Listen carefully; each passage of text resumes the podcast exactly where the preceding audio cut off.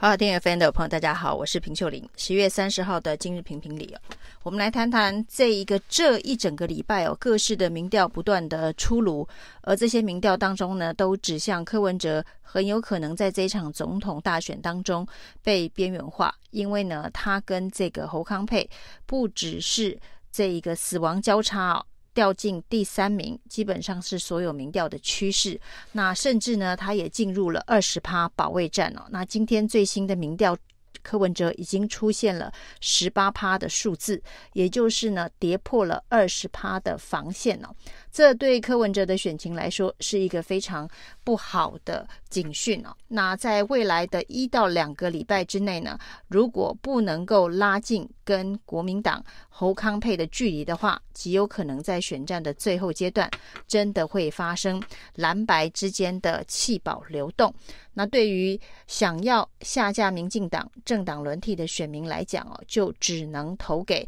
第二名哦，那以增加这个第二名政党轮替的几率哦。那如果柯文哲不能够在短时间之内呢，重新回到第二名的位置哦，就会被面临被弃保的可能性哦。那虽然这样子的一个弃保恐怕是没有办法操作的非常的干净呃利落，以至于呢这一个第二名还是没有办法超越目前的第一名啊，民进党的。赖萧配，那不过呢，这样子的一个移动呢，会出现一个明显的趋势。对柯文哲来讲，不管是这个总统选票的巩固，或者是政党票不分区票数的这一个巩固，都有非常不好的影响。那当然也有可能有分裂投票的这个趋势哦，也就是说呢，在总统大选的选票。那非绿阵营的选民呢，为了要支持第二名，有机会超过这个民进党哦，所以集中了总统的选票。那在政党票的部分呢，就进行分裂的投票，就在政党票的部分啊，会投给民众党。但是这一个分裂投票的动机，又会因为国民党的首席不分区是韩国瑜，是一个非常强力的吸票机哦。那让这个分裂投票的可能性或是动力啊，也会明显的消减哦。那对柯文哲来讲，这极有可能就会是一个两头落空哦。总统的选票被弃保，那在这个不分区政党票的所谓的期待分裂投票增加的这个票数又不如预期哦。对柯文哲来讲，呃，如果最终的形势形成这样子的一个明显弃保。第二名，而他又是处在第三名状态，呃的状况下，对民众党来讲啊，那就是一个呃非常不好的一个选举的结果。所以呢，从此时此刻开始啊，那柯文哲最重要的事情呢，就是如何让他自己的这个支持度，呃，最好当然就是维持在第二名的位置。如果没有办法，他也不能够离。这一个侯友宜、赵少康、侯康配太远了，那这个操作上面是有相当高的难度。而在这一个礼拜对他极为不利的这一个选战的趋势的状况之下，柯文哲的出招非常的奇特啊。那一方面呢，他抛出的。话题啊，吸金话题就是呢，在这个蓝白河的过程当中哦，呃，有中间人哦，那他自己呢是称为国际骗子啊，有中间人呢，呃，拿出两亿的美金哦，希望他能够当副手，这当然是已经涉及一种搓圆仔汤的呃法律的界限了。所以呢，到底是谁？那如果是诈骗集团的话，那这恐怕也有犯罪未遂的一个相关的嫌疑啊，那这个到底是谁？这件事情啊，在柯文哲第一天抛出这个话题之后啊，那当然这个民众党的发言人陈志涵说，国民党方面相当清楚这个消息来源呢，那这又把国民党卷入了。那到底是哪些人呢？那柯文哲在今天讲更多了，就是余信华侨、纪将军、魏先生哦，那这些呃。呃隐匿其名的这个称谓哦。那这个所谓的余姓华侨，在国民党的这个中投公司自己发声明说，这个余金宝从来没有在这一个党产的公中投公司担任过职务，大家就知道了，这个余姓华侨指的是余金宝。显然，国民党的确是对于柯文哲所说的这个疑似。国际掮客诈骗案哦，是知道细节的，所以呢，这个余姓华侨，国民党立刻由中投发出的声明说，这个于金宝与他们无关哦，就证实了于信华侨是于金宝。我是正正钱、正直、正义、正能量、最实在、最可靠的好立委。新竹市立法委员选举，恳请集中选票，唯一支持正正钱。那另外，季将军呢、啊，在这一个。国民党的立委参选人叶元之的调查之后啊，那也知道了这位季将军呢，叫做季泰来啊，的确是国军的一个将领。那只是呢，这个国民党澄清说，这个是在陈水扁任内所升将军的呃季将军呢。那这个季将军呢，跟绿营的关系比较好，所以不能够算跟国民党。相关的这个将军哦，那至于魏先生，到目前为止啊，还没有人呃查出他到底是谁啊。那当然呢，这个包括了陈志涵又讲了，就是中间人呐、啊，这个中间人曾经在国民党担任过这个中央跟地方的官员呐、啊。那这恐怕又是接下来呃这一出连续剧的另外一个篇章。不过呢，就在这两亿元仔汤。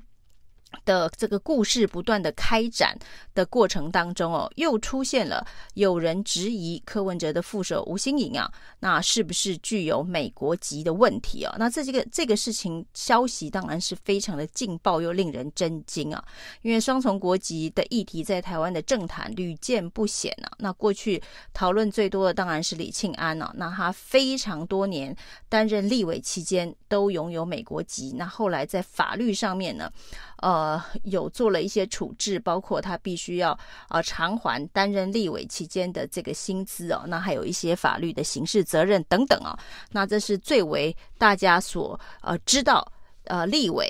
有双重国籍却没有被发现，当了很多年的立委。那吴欣盈的状况是哦，他现在。担任了一年多，递补上一年多的部分区立委。那我们对于立委的双重国籍的规范是，他在就职的时候，呃，可要开始申请，要切结说他要申请，呃，放弃双重国籍哦。那在他这个就职的一年内。放弃成功都可以啊，那这是在这个我们的立委的就职的相关的办法，但是总统、副总统的这一个选罢法的规定是登记的时候就不可以有双重国籍哦，所以呢，当时郭董找赖佩霞当副手的时候，大家一度质疑他有没有可能在登记日之前就完成了他的国籍放弃程序。那后来当然 AIT 以这个超音速。呃，让赖佩霞放弃了这个国籍，拿到了放弃美国籍的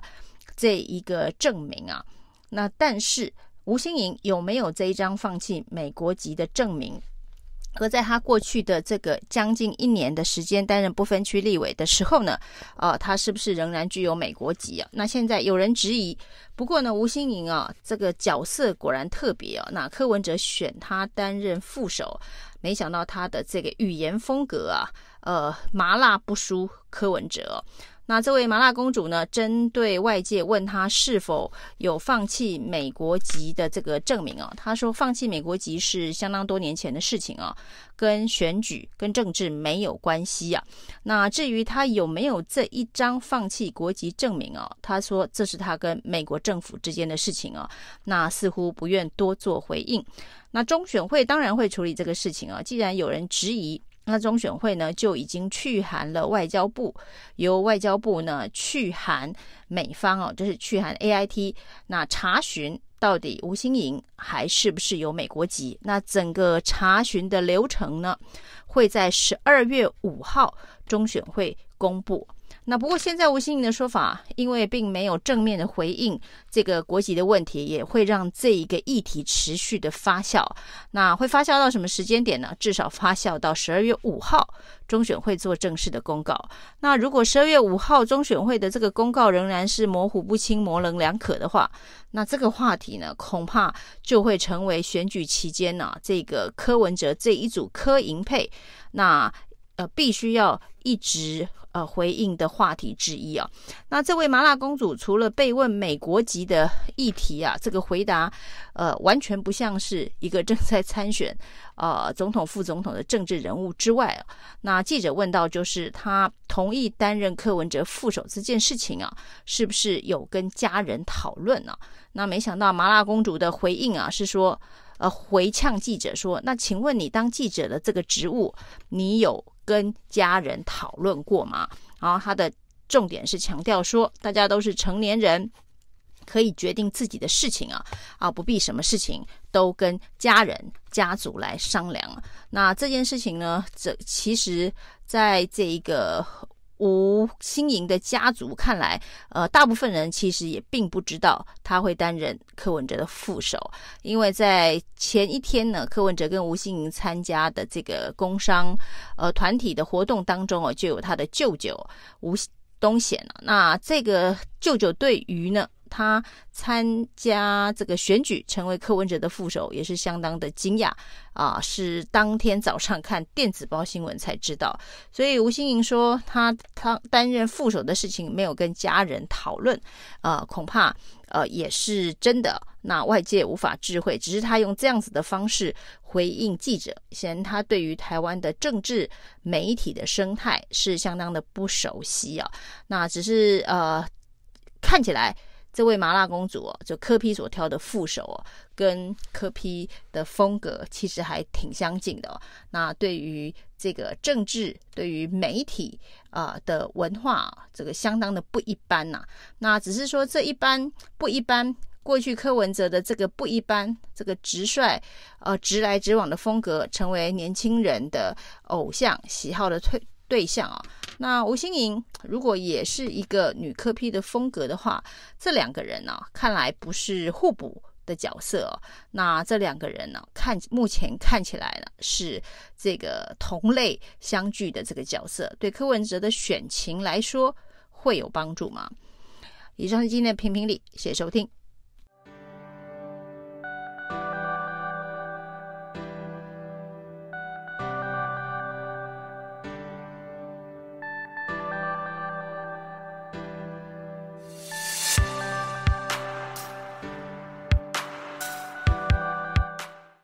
我是正正钱，正直、正义、正能量，最实在、最可靠的好立委。新竹市立法委员选举，恳请集中选票，唯一支持正正钱。